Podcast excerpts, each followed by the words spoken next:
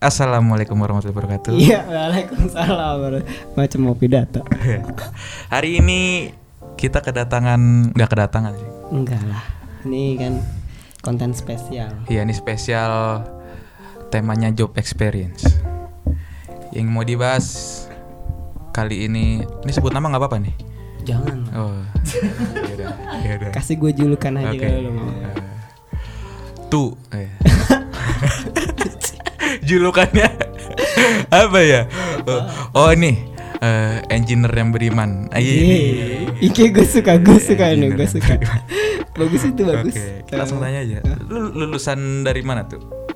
Iya, sekampus sama lu. Oh, enggak maksudnya jurusan. Oh, jurusan Jurusan teknik sipil, teknik, teknik sipil. Sekarang kerja di Sekarang kerja di salah satu perusahaan swasta di Jakarta. Jakarta. Apa maksudnya posisi apa gitu? Oh, spesifik posisinya namanya tuh ini eh, project planning dan kontrol. Project planning dan Kontrol. Artinya itu apa tuh? Di Indonesia. Di Indonesia ini tuh, oh ya sebenarnya namanya project planning and controlling engineer.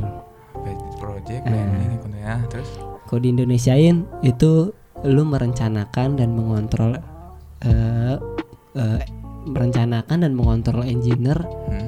untuk project tertentu. Intinya kayak gitu. Jadi ada project, Hah? lu rencanain terus lu kontrol kayak gitu. Lu rencanain dan mengontrol. Iya betul. Oh. Itu emang lapangan teknik sipil di situ? Atau enggak tuh bukan ranah teknik sipil? Hmm, ada partnya tapi sedikit sebenarnya. Jadi kayak kalau lu tanya bener-bener di situ apa enggak enggak 100% ya. Jadi mungkin ada partnya di situ eh, kayak gua nih sekarang itu cuma satu matkul lah di situ ada gitu. Satu matkul. Berguna iya. Satu matkul. Iya benar satu matkul. Emang tuh aslinya harusnya kerjaan teknik siapa itu? Kalau aslinya kalau yang profesi gua ya itu bisa tergantung sih. Jadi eh, lu bisa ba- backgroundnya intinya bisa mekanikal, bisa sipil. Tergantung apa yang mau project ya mau mau dibangun. Kalau misalkan bangunnya eh, tentang persipilan kayak bangun gedung, Hmm. ya itu sipil. Otomatis dia butuhnya. Tapi kalau dia bangunnya pipa-pipa atau mesin Hah? atau apalah equipment-equipment lain gitu kayak gua sekarang ini ya mungkin sebenarnya lebih relate ke mekanikal mesin-mesin lebih ke Hmm. background mesin kayak gitu Iya bingung juga sih gue sebenarnya. Maksudnya itu nggak nggak nggak ini ya nggak apa project planner itu nggak nggak harus di satu bidang gitu ya. Jadi teknik sipil bisa masuk mesin bisa masuk. Betul. selain itu apa lagi yang bisa masuk Elek- itu electrical juga bisa sih. Elektrik juga bisa masuk. electrical juga bisa. Emang bisa dia ngurusin gedung? Oh enggak. Karena kan tergantung project ya gue bilang. Oh kan? kalau misalnya lu mau bangun PLTU ya pasti lebih ngerti anak. Air eh, apa dong lebih ngerti anak electrical dong Eh, PLTU uap kan eh Iya listrik listrik listrik gitu oh iya listrik pembangkit listrik ya oh, Pembangkit iya, listrik Anjir. Pasti dia lebih ngerti kan ketimbang Ah. anak sipil yang harus diajarin dulu. Oh ini ada trafonya, ada apanya. Wah itu ya kagak diajarin kan gua pak kalau sipil Hmm. mah. Gitu. Tapi kalau pondasinya mungkin ngerti gitu, bangunannya ngerti itu. Lo kerja di mana nih? Di swasta atau BUMN? Swasta swasta, Swasta. Proyeknya ke mana tuh? Ke arah mana? Gedung, pipa, minyak dan gas, minyak dan energi gas, energi energi, energi. Kebetulan Itu sekarang lagi petrokimia. petrokimia, Iya. minyak, energi. Itu harusnya bukannya teknik metalurgi nggak sih? Harusnya situ? Enggak, enggak juga ya? Enggak juga. Justru teknik kimia kali ya. Kalau Oh, teknik, teknik kimia, ya bisa. Betul. Kalau teknik kimia betul bisa. Kalau metalurgi itu sepanjang pengalaman gua Hmm. dia kepakainya sedikit sih partnya dikit banget. Mungkin tentang bagian korosi ya maksudnya apa? Karat karat Ah, karat. korosi. karat karat Oh, karat. karat. Mungkin gue Iya, bahasanya lebih itu ya. karat pakai karat. Jadi kalau karat karat tuh dipelajarinnya tuh di metalurgi diajarin gitu. Oh. cara menanggulanginya cara ngatasinnya. Setahu gue gitu ya setahu Nah. setahu gue gue nanya temen gue jadi bisa dia kepake bisa tapi di part itu ilmunya. Atau logam logam sih. Ah. logam logam material bahan bahan gitulah. Treatmentnya supaya nggak karatan gimana gitu. Itu sih. Iya, kalau secara sederhana lu bisa gambarin nggak? Eh, kerjaan lu tuh sebenarnya ngapain sih gitu? Project planner itu ngapain sih gitu? Hmm, biar orang ngerti gitu takutnya planner ya, planner plannernya aja ya. Jadi sebenarnya planner dan controller itu sebenarnya bisa jadi dua posisi yang berbeda kalau di perusahaan lain. Cuma kebetulan di perusahaan ini dijadiin satu. Itu, jadi satu jadiin satu. Oh. Kalau di tempat lain bis gue sering lihat sih berbeda Hmm. gitu. Karena kalau planner itu dia lebih ke ngerencanain di awal gitu loh. Project belum mulai nih, direncanain gitu kayak mulai gimana dapat project. Terus nanti kalau projectnya dapat dia mau gimana jalaninnya atau gimana orangnya berapa segala macam. Nah itu kalau planner lebih ke arah kayak gitu. Hmm. Jadi bener-bener pure ngerencanain tuh. Kayak salah satunya dia bikin namanya schedule atau jadwal lah. Jadwal ya biasa sih lu bikin jadwal gimana sih? Hari ini ngerjain ini dulu, hari ini kayak gitu. Hmm. Itu kalau controlling sebenarnya dia kalau udah jalan projectnya. Jadi pas projectnya udah jalan, baru di situ berubah deh tuh namanya jadi controlling si perannya si planner. Gitu. Atau mungkin kalau di perusahaan lain di orang yang berbeda kan. Orang yang berbeda controlling. Ya dikontrol gitu. Sih namanya namanya ngontrol sesuai rencana nggak? Intinya kayak gitu. Misalnya tadinya rencananya pakai 10 orang ngerjainnya atau ngerjain ini. Ya dikontrol bener nggak tuh 10 orang? Bener nggak tuh dikerjain dalam lima hari? Gitu gitu. Dikontrol. Simpelnya kayak gitu ya. Simpelnya lu ngerencanain dan ngontrol. Nah di tempat gua dia eh, dia itu langsung bareng. Jadi yang rencanain dan yang ngontrol itu maunya satu orang. Hmm. karena mungkin lebih gimana ya lebih namanya lu yang rencanain sendiri jadi ya lu yang ngontrol sendiri gitu. Iya. lebih apa lebih ada ruhnya kali ya atau gimana lah gue juga nggak ngerti. Lebih dapet lah feelnya. Nah, gitu. Sekarang apa ya project apa ya lagi yang dikerjain tuh? Bikin apa bikin sebenarnya bukan bikin tapi lebih ke renovasi. Kalau ru- kalau rumah bahasanya renovasi ya. Kalau ini pabrik direnovasi gitu. Jadi kayak kan kalau pabrik itu kan biasanya dia punya apa kapasitas hasil kan. Misalnya dia produksi apa nih? Hah? misalkan pabrik gula pasti dia ngasilin gula kan. Dan dia pasti pabrik itu punya kapasitas kan. Misalnya kayak oh iya nih pak ini pabrik bisa ngasilin 12 ton per hari Mis- misalkan ya misalkan kayak gitu. Nah sekarang kasusnya adalah eh, pabriknya mau ditingkatin kapasitasnya gitu. Jadi kayak Oh. yang tadinya 12 ton per hari pengen Iya. dibuat jadi 20 atau berapa gitu. Intinya jadi lebih naik lah kapasitas produksinya. Hmm. kayak gitu. Pabrik apaan? Petrokimia. Apa tuh? Apa bikin apaan petrokimia? Bik apa ya? Namanya tuh sebenarnya gue nggak tahu juga sih sebutannya sih di sana namanya PTA PTA tapi yang gue tahu itu PTA tuh kok nggak salah kan itu ada nama kimianya ya politetra apalah gitu gue juga nggak apal intinya itu salah satu bahan yang dipakai buat bikin plastik setahu gue itu jadi campuran sih sebenarnya. Kan kalau kalau lu bikin sesuatu produk-produk itu kan kayak plastik itu kan nggak nggak pure satu kan pasti dicampur sama bahan ini bahan itu bahan Iya, ini iya. gitu kan. Ha-ha. nah ini salah satu campurannya. PTA. gitu ya pabrik bahan bikin plastik. Bahannya. Bahannya Iya, bikin plastik. bahannya betul. Mau digedein pabrik ya mau digedein kapasitasnya bukan ke pabriknya pabriknya udah gede. Cuma kapasitasnya mau dinaikin. Kapasitasnya? Kapasitas. Oh, berarti kalau kapasitas berarti ngerubah mungkin cara produksinya gimana? Betul gitu. betul gitu. betul. Salah satunya di upgrade mesinnya. Kayak gitu. Salah Berarti satunya tempat kerja lu konsultan gitu ya?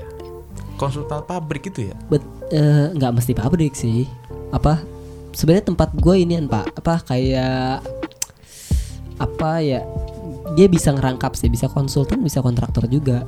Lebih Gitu. lebih ke mana? Arahnya lebih ke mana? Arahnya sih lebih ke keseringannya ya. Hah.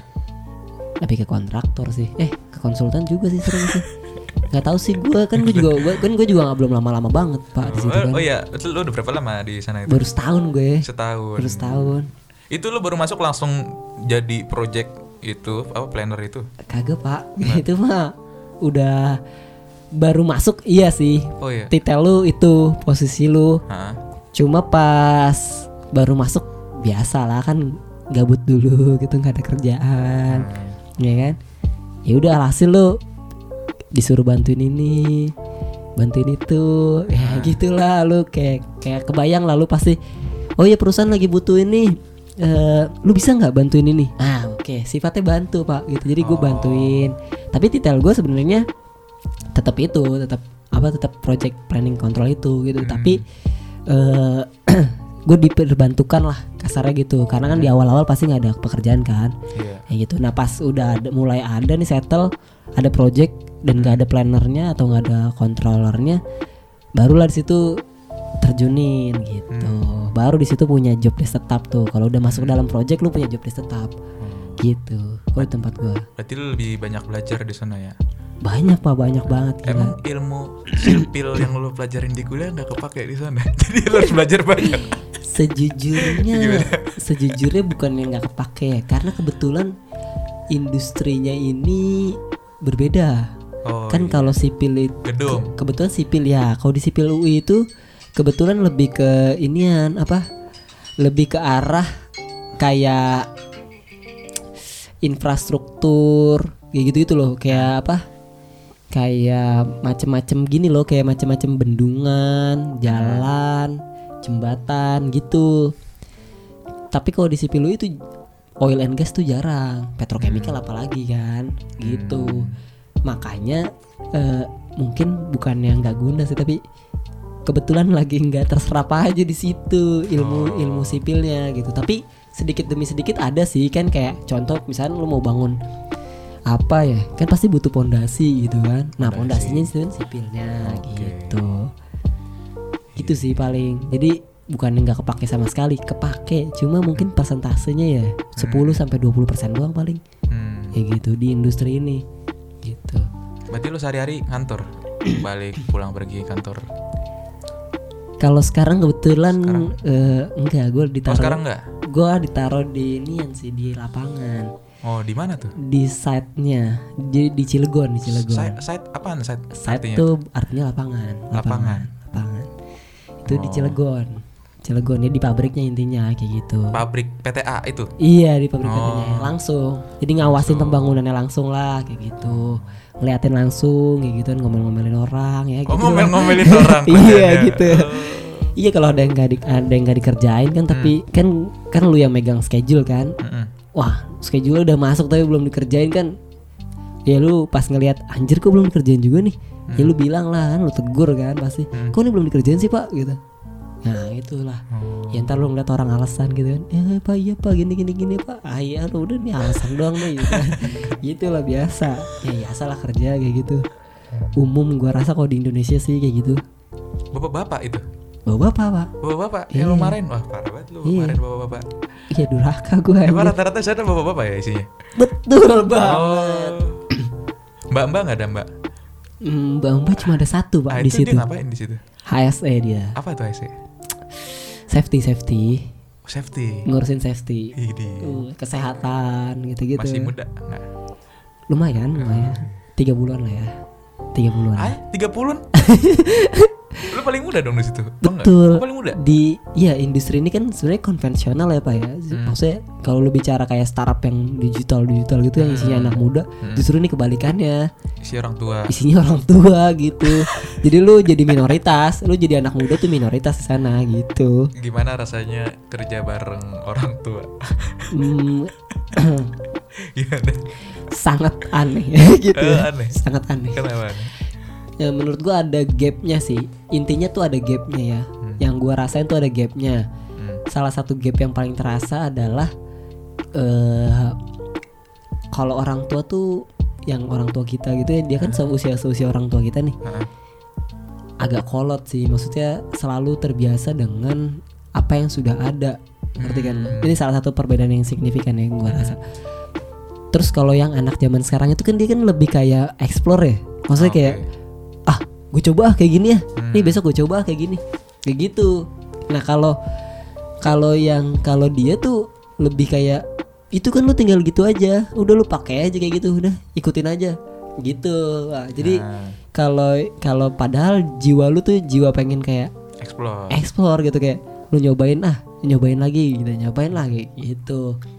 Bedanya sih di situ. Sama ini sih komunikasi kali ya. Kalau komunikasi tuh Hmm. Tapi susah banget sih gue jelasinnya karena ini cuma bisa dirasain gitu Gimana tuh? kayak ada aja gitu nggak nyambung ya ngerti gak sih lu kayak Hmm. eh, lu rasa dia nyuruh nih misalkan Hmm. dia maunya gitu dia maunya A nih Hmm. Eh, maunya dia A tapi lu nangkepnya itu sebenarnya mau maunya dia B Ah. setangkep lu ya setangkep Iya. lu lu nggak nanya nih dan nggak mastiin Hmm. ya udah pas lu tahu pas lu kasih sesuai yang lu tangkep Hmm. B nah salah kan nggak tahu dia maunya A gitu jadi kayak ada gapnya gitu kayak ada Iya, apa iya, sih iya. tapi gua nggak bisa jelasin itulah susah itu kayak bisa cuma dirasain doang intinya ada ada ada gap komunikasinya kalau yang gua rasa rasain sih kalau sama orang tua beda lah kayak misalnya ngobrol sama teman sendiri itu beda, Ah. beda banget lah bercandanya juga aneh satu lagi bercandanya Apa aneh bercandanya apa? Bercandanya Aneh. tuh aneh tuh. apa ya bercandanya lawas sih gitu kayak, Lawas tuh gimana? kayak apa ya kak Bercandain apa? 98 iya lah pokoknya ada tema-tema lamanya gitu gak sih? Kayak tema-tema old gitu lah. Oke. nggak kurang apa ya kurang masuk kali ya. Jadi Hmm. mau nggak mau lo harus membaur aja gitu. Oh iya Iya, ketawa ya gitu ya ketawa. Ya itu bercandanya nggak nyambung sih intinya gitu. Tapi kalau selebihnya sih masih normal-normal aja sih gitu. Kalau bercandanya ya lu inilah pasti nemu ada di mana rasanya kayak anjir kayaknya bukan itu yang dia maksud tuh, gitu itu anehnya sih itu tuh paling. Iya, iya.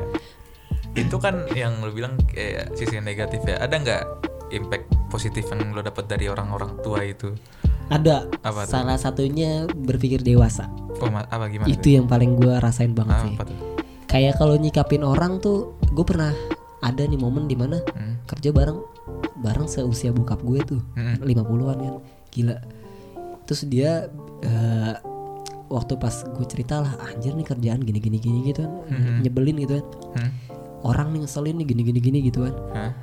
terus dia, dia bilang nih nah ini dia karena dia bapak-bapak kan emang basically naluri bapak-bapaknya ada gitu Ah. jadi dia bisa men-share pemikiran dewasanya yang salah satunya gue pakai juga sih sampai detik ini dia bilang gini eh kalau menurut saya itu salah satu proses pendewasaan dalam hidup nah, gitu lah jadi ngadepin orang yang aneh-aneh tuh modelnya Mm-mm. di kerjaan yang maunya inilah atau yang rese lah yang Mm-mm. segala macem lah gitu kalau di Indonesia banyak lah model orang nah ngadepin orang yang berbeda-beda itu Hah? supaya lu bisa terima dan ngejalanin tetap pekerjaan lu Hmm. adalah salah satu apa proses pendewasaan dalam diri lu gitu. Supaya lu bisa semakin dewasa dan lu semakin terbiasa menghadapi orang yang jauh lebih aneh lagi. Gitu. Iya, iya, nah iya, di situ iya. gua ngerasa oh bener juga nih ya masukan bokap-bokap nih gitu ya. Ya udah akhirnya kepake gitu. Banyak sih nggak cuma itu sebenarnya. Tapi lebih banyak ke pemikiran sebenarnya. Kalau kalau sama mereka sih lebih banyak ke pemikiran sih karena dewasa dewasa gitu kan. Kayak Hmm, ap- eh, lu bisa ngasih tahu nggak eh, satu contoh gitu kayak yang lo terpatri banget di kepala lo gitu satu statement dari Pernah orang gini. tua itu. gue udah mager kan waktu itu ada apa apaan sih nih kayaknya gini-gini doang kerja tuh bosenin gitu kan. terus Hmm. ceritanya gue ngobrol lah sama dia nih usianya kisaran 60-an Hah? terus gue nanya kenapa sih pak masih pengen kayak gitu juga Hah? jawabannya dia bagus men apa tuh dia bilang gini kalau saya sih nyari uang dia bilang gitu Hah? lah kenapa pak? Mesti gitu. Terus dia bilang karena saya banyak yang harus saya pikirin. Keluarga gitu-gitu. Ya intinya dia men-share eh, bagaimana dia berpikir lah. Kayak dia harus memikirkan hal ini hal itu hal hal lainnya. Segala macamnya yang harus berjalan demi dia bekerja. Gitu. Hmm. sehingga dia harus mema- kalau lu lagi malas banget kerja motivasinya itu adalah hal itu dan eh, cara membangkitkannya lu mikirin hal-hal positif aja salah satunya terima gaji gitu Hmm. dia pernah nyaranin gue udah pikirnya pikirnya terima gaji aja di akhir bulan supaya lu nggak merasa berat kerjanya tapi Iya, setelah gue iya. pikir-pikir bener juga men cara mikir gitu hah. jadi lu nggak berat gitu kan Iya. akhirnya dalam satu posisi gue ya bener juga nih terus pernah lagi satu lagi nih ya Apa? Eh, dia cerita sama gue karena dia ngeliat gue gue tuh seusia anaknya btw Aduh. anak terakhirnya Gokil. gokil kan? Terus Tua dia bilang banget. Terus? dia bilang gini eh kalau masih muda sih nggak masalah. Hmm. dilempar-lempar. Dia bilang gitu ke mana-mana. Tapi kalau udah tua nih ya bakal berubah pasti kamu gitu. Hah? terus gue nanya kan kenapa tuh pak? Gitu kan. Kenapa? Kok bisa kayak gitu? Kan bukannya kalau tua makin tua gajinya makin gede dong. Gue bilang kayak gitu kan. Terus kata dia gini enggak ntar ada titik di mana kamu bukan berpikir itu. Ada titik di mana kamu bakal berpikir oh ntar ini le apa misalkan kamu dilempar ke Batam atau dilempar ke satu kota lah kota mana pun gitu di Lampung atau di pelosok apa di mana pun Hah? kamu bakal berpikir oh iya ntar saya punya anak ini lingkungan ini kurang bagus untuk anak saya besar. Nah gitu. Hmm. jadi di situ gue juga baru dapat tuh maksudnya dapat insight kan oh Iya, bener juga ya. Ntar ada dia ngasih tahu bahwa ntar ada titik di mana lu bakal mikir kayak gitu. Mem- apa? Mengconsider lingkungan atau eh, tempat lu kerja sebagai tempat tumbuh anak Mhm. keluarga itu Iya, bagus iya, apa enggak kayak gitu. Nah di situ gue mikir oh bener juga ya. Gitu. Nah itu salah satu yang terpatri buat lah yang di otak gue Ah. kalau eh, selama bekerja dengan ini ya selebihnya Iya. ya experience experience kerjaan sih tapi gue lebih kenanya ke pengalaman pengalaman hidup sama cara berpikir sih Iya, iya, iya. Menarik sih. Tadi gue kira tuh lo bakal bilang sisi positifnya tuh kayak lo bakal diajarin bikin plastik yang bener tuh gimana. gitu. Teknikal banget gue mikir. Eh nggak tahu ya jawabannya sangat sosial skill gitu loh. kagak bos karena Sosial skill. dalam kenyataannya nggak mereka nggak ngajarin bener-bener kerjaan kalau yang gua Hmm. rasain nih nggak ada tuh lu diajarin kayak ini gini dulu ya ini gini Hmm. dulu ini dulu nggak gitu cara ngajarin itu yang Hmm. gue tangkap nggak gitu tapi lebih kayak ada kerjaan nih eh coba coba kamu kerjain ya gitu Oke. nah ntar pas lu nggak bisa lu datang ke dia Mm-mm. baru ntar dikasih saran dilihat nah ntar kalau dia ngeliat oh ini bener atau salah baru dikomen lagi gitu Mm-mm. jadi proses pembelajaran itu lebih kayak learning by doing gitu. Ya udah lu lakuin dulu, lu lakuin, lakuin. Kalau salah baru dikomen gitu kan. Nah kalau bener ya udah lu oke sip jalan terus gitu. Hmm. Jadi lebih ke arah kayak gitu. nggak ada pak diajarin atu-atu kayak gitu nggak ada. Selama yang gue rasain sih kayak gitu. Apalagi yang kayak gitu biasanya cuma mau nge-review-review aja kan kalau udah tua-tua gitu. Iya, iya. Terus pengalaman gue kayak gitu sih. Paling ya itulah uniknya. Kalau kerja sama orang tua. Karena kebetulan mayoritas industrinya konvensional dan isinya orang tua. Iya, iya. Gitu. Lain mungkin lain cerita kalau lu di startup startup digital gitu ya, macam Hmm. kayak unicorn unicorn sekarang gitu kan. Iya gitu. Oke. Kita kayaknya langsung ke pertanyaan penutupan itu. Soalnya waktunya udah mepet. Pertanyaan yang kayak semua orang pengen tahu gitu kan. Apa? Berapa sih gaji sebagai project controller Anjir. apa itu namanya? ya kalau lu nggak mau nyebut nggak apa-apa ngasih ngasih range Jangan ya, boleh. ja- jangan jangan disebut ya. Kasihnya kasihnya range saja lah. range ya. Kayaknya Harga emas deh berapa gram gitu? Enggak.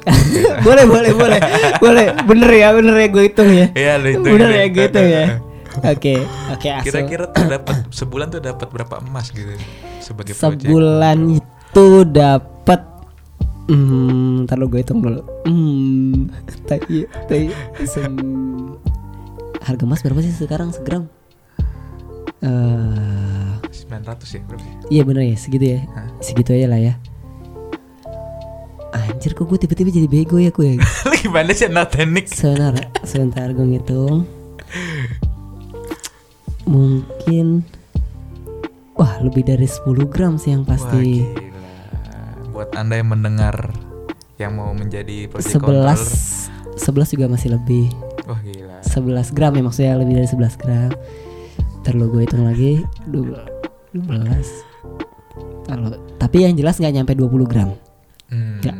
Tapi buat ukuran anak S1 segitu mah gokil sih menurut nggak nyampe 20 gram. Ya disyukuri aja kali ya pak ya. Ya, karena nanti pas lu udah ngerasain ya Hmm. dulu gue juga kayak gitu pak. Ngelihatnya kayak wah anjir lah gede banget gitu kan. Pas lu udah terjun ngerasain langsung namanya kerja ya. Ini salah satu yang sangat gue rasain sih sampai detik ini ya. Worth it kok. Artinya worth it tuh gini loh. Bayaran itu akan selalu setimpal dengan eh, kalau besar ya ini kalau besar ya dengan tanggung jawab. Oh, gitu oke. Tapi kalau kecil kadang-kadang nggak setimpal sih gue akuin. Bener sih. Hmm. jadi mungkin kalau lu ngerasa wah anjir nih bayaran gue kecil banget nih gitu kan. Hmm. terus lu dikasih tanggung jawab yang gede banget gitu pasti lu pernah misalkan ngerasain kayak gitu lah di momen-momen kayak gitu. Gue juga pernah soalnya ngerasain kayak gitu. Ya itu ada sih. Pasti kayak gitu momen kayak gitu tuh ada. Tapi kalau besar gue rasa sih setimpal sih. Sama capeknya sama tanggung jawabnya. Itu sih Hmm. jadi gue rasa nanti lu punya titik di mana lu ngerasain bahwa itu nggak gede lagi. Gitu. Hmm. jadi kayak apa ya eh ngerasa cukup gitu. Kayak oh iya nih pas. Nggak kegedean iya, iya. nggak nggak kekecilan. Kayak gitu. Makanya kalau lu me- pengen apa ya makanya jangan di compare sih kuncinya jangan di compare Jangan di compare. jangan di compare ke apalagi lu beda industri Mm-mm. beda beda apa lagi beda profesi beda Mm. pengalaman segala macam jangan di compare sih gitu tapi kalau eh, buat bersyukur boleh lah di compare gitu misalnya lu mau Iya. compare sama yang experience sama terus industrinya berbeda Heeh. ternyata lu lebih besar gitu Heeh. ya itu buat bersyukur aja gitu kan Heeh. Tapi kalau di compare lah di compare compare terus nggak ada batasnya sih. Nanti Iya. lu bakal kurang kurang. kurang terus anjir nih kurang nih kekecilan kekecilan nih tanggung jawab gue segini nih. Lu bakal ngerasa kayak gitu jadi ya udah mendingan lu gitu aja. Kalau gue hitung hitung ya nih sebentar gue hitung. Nol eh, lima eh, sekitar 13 sampai 14 gram. Itu bersih. iya Maksudnya Udah. kan lu di Cilegon tuh. iya. Maksudnya lu apakah nggak di sana udah disediain tempat lu nginep, udah dibayarin makan? udah udah. Pokoknya Udah itu itu, udah, udah. pokoknya itu lu udah eh pokoknya lu udah terima segitu. Enggak kalau gua kebetulan beda pak. Jadi gua nggak gua nggak disediain tapi gue dikasih uang. Jadi diganti uang. Hmm, iya, gitu. dan uangnya setimpal sih. Setimpal lah pokoknya. Cocok lah. Maksudnya bahkan gue bisa menghemat dari situ. Hmm. jadi gue bisa kalau di kalau di apa ya kok yang gue terima aja ya mungkin biar lebih jelas yang gue terima itu sekitar segitulah. Iya. sekitar gram emas tuh tadi 13 14 gram lah. 13 ya pokoknya di range itu ya di range 13 14 gram. Segitulah. Terakhir eh, lu ada pesan gak buat mungkin anak-anak teknik yang baru lulus, anak sipil yang baru lulus gitu buat nyari kerja di era sekarang tuh. Ya Gimana? karena sekarang nyari kerja lagi susah Hmm. ya jadi kalau lu bukan punya kerjaan bersyukur gitu Bersyukur. ya. Iya, kalau sekarang lagi nyari lagi nyari kerja lagi susah pak, gitu. Bener dah gue liat lowongan jarang. Tapi ya kalau lagi punya kerjaan syukurilah. Tapi kalau mau buat yang belum ini gimana? kalau buat yang belum ya tetap semangat. Iya. Ada tips-tips tertentu yang mungkin yang bisa di-share? Tipsnya, tipsnya lu follow follow. Kalau lu pemain Instagram lu follow follow akun-akun yang ngasih lowongan rutin dan terjamin bukan penipuan. Terus lu coba-cobain, coba-cobain apply apply terus. Jangan nyerah lah gitu. Lu lu ba- baru baru ngeplay nggak dipanggil langsung besok nggak ngeplay lagi salah lah gitu. Lu cobain dulu pak gitu. Buset dah itu temen gua ada yang sampai 200 sampai 200. iya. Lu cobain, lu pokoknya cobain semua instrumen pak gitu. Cobain Oke. job street lah, apalah, apa pun lah lu cobain lah. Semua lu cobain aja pokoknya, coba-cobain. Lu nggak tahu ini tuh ibaratnya kayak jodoh-jodohan juga soalnya setelah gua rasa-rasain Hmm. Ya udah lu kalau emang berjodoh dapet dah tenang aja gitu emang udah rezeki gitu. Gue mikirnya juga kayak gitu. Nah tapi kalau bisa sih ya ya sekarang kan banyak nih cara nyari uang ya. Bisa Ah. jadi YouTube bisa jadi youtuber selebgram. Ya lu kreatif lah sedikit pak apa pun lah lu bikin konten kayak lu bikin apa lah. Lu bisa lah yang lain lah gitu. Jadi kalau bisa sih sebisa mungkin jangan terpaku satu sih. Jangan bener-bener ah gue harus kerja jangan kayak gitu sih. Hmm. tapi lu cari celah-celah lain lah saran gue sih gitu terlebih lagi sekarang industri kreatif lagi naik banget kan. Hmm. dan bayarannya juga gila-gilaan kan. Kayak youtuber itu kan gede kan. Hmm, hmm, hmm. gue aja pengen gitu kan. Ya udah ya udah sih. Makanya lu cobalah instrumen apa pun yang bisa menghasilkan uang. Kan intinya kalau lu kerja mungkin lu nyari uang gitu kan. Atau mungkin bangun masa depan gitu kan. Bangun bangun masa depannya pakai apa? Pakai uang. Ya udah. Ya udah. Intinya kalau emang intinya itu ya lu carilah eh, banyak lah banyak banget profesi yang nggak membutuhkan eh, harus kayak orang kerja zaman dulu gitu. Nggak kayak lu ngeplay dulu gitu. Mbak sekarang enggak lah. Internet tuh kalau lu searching di internet banyak banget. Ada freelancer ada segala macam bisa ngasilin uang intinya kayak gitu. Jadi kalau lu mau pasti bisa sih gitu jangan malas aja sih intinya kalau udah malas susah intinya itu saran gua Oke, super sekali dari tuh tadi apa? Teknisi yang beriman eh bukan teknisi tadi apa? Engineer. Engineer yang beriman yang berperan sekarang menjadi kok berperan sih? Berprofesi menjadi project and controller. Apa tuh itu nama, nama panjangnya? tuh? ya itu pokoknya Nah, itulah. planning dan kontrol Yang bergaji 13 gram emas. 13 gram emas Oke. oke thank you Sekian banget ya udah semuanya. sharing sharing yuk Wassalamualaikum warahmatullahi wabarakatuh. Waalaikumsalam